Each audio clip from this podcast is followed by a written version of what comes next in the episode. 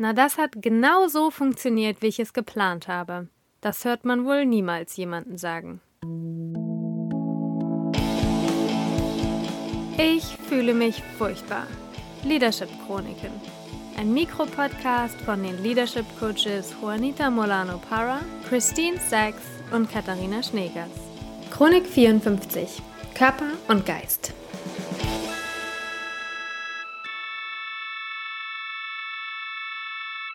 Juanita hat in unserem letzten Podcast-Meeting berichtet, dass ihr oft die Fingerknöchel wehtun.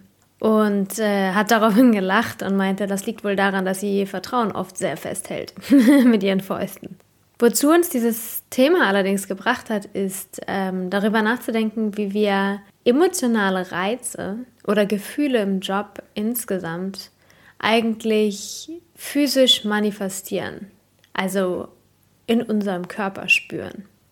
Wir meinen hiermit nicht nur nicht greifbare Konzepte und Gefühle, sondern oft auch die Situation, dass wir nicht die Sprache haben zu beschreiben, was eigentlich gerade passiert.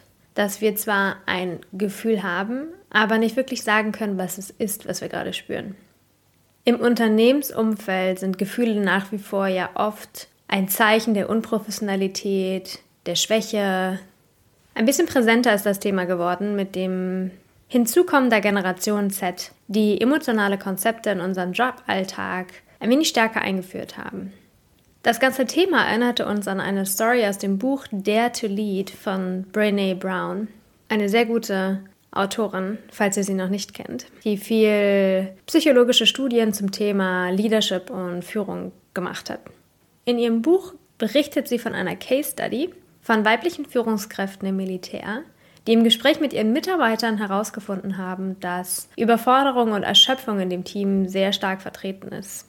Daraufhin hat Brene Brown ein wenig tiefer geschaut mit ihren Tools und ein bisschen genauer herausgefunden und versucht herauszuarbeiten, worum es eigentlich ging. Und am Ende war klar, dass die Mitarbeiter einsam waren und dass sie einfach nicht die Sprache hatten, das zu beschreiben oder sich nicht sicher genug gefühlt haben, es zu sagen, weil es ein Zeichen der Schwäche wäre, so etwas von sich preiszugeben.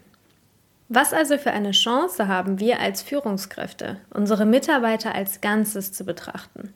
Und wenn sie die Sprache haben, zu kommunizieren, was gerade für sie passiert und was gerade für sie präsent ist. Call to Action. Erstens.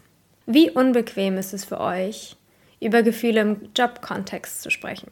Zweitens, was ist der Mehrwert davon, genauer oder ganzheitlicher zuzuhören? Drittens, was für einen Unterschied macht es für euer Team oder eure Organisationskultur, wenn wir nicht nur den Inhalt hören von dem, was eure Kollegen und Mitarbeiter erzählen, sondern auch, was sich darunter versteckt? Bis nächste Woche zur nächsten Chronik. Wir sind so lange im Internet unter www.katharinaschneegers.com zu finden.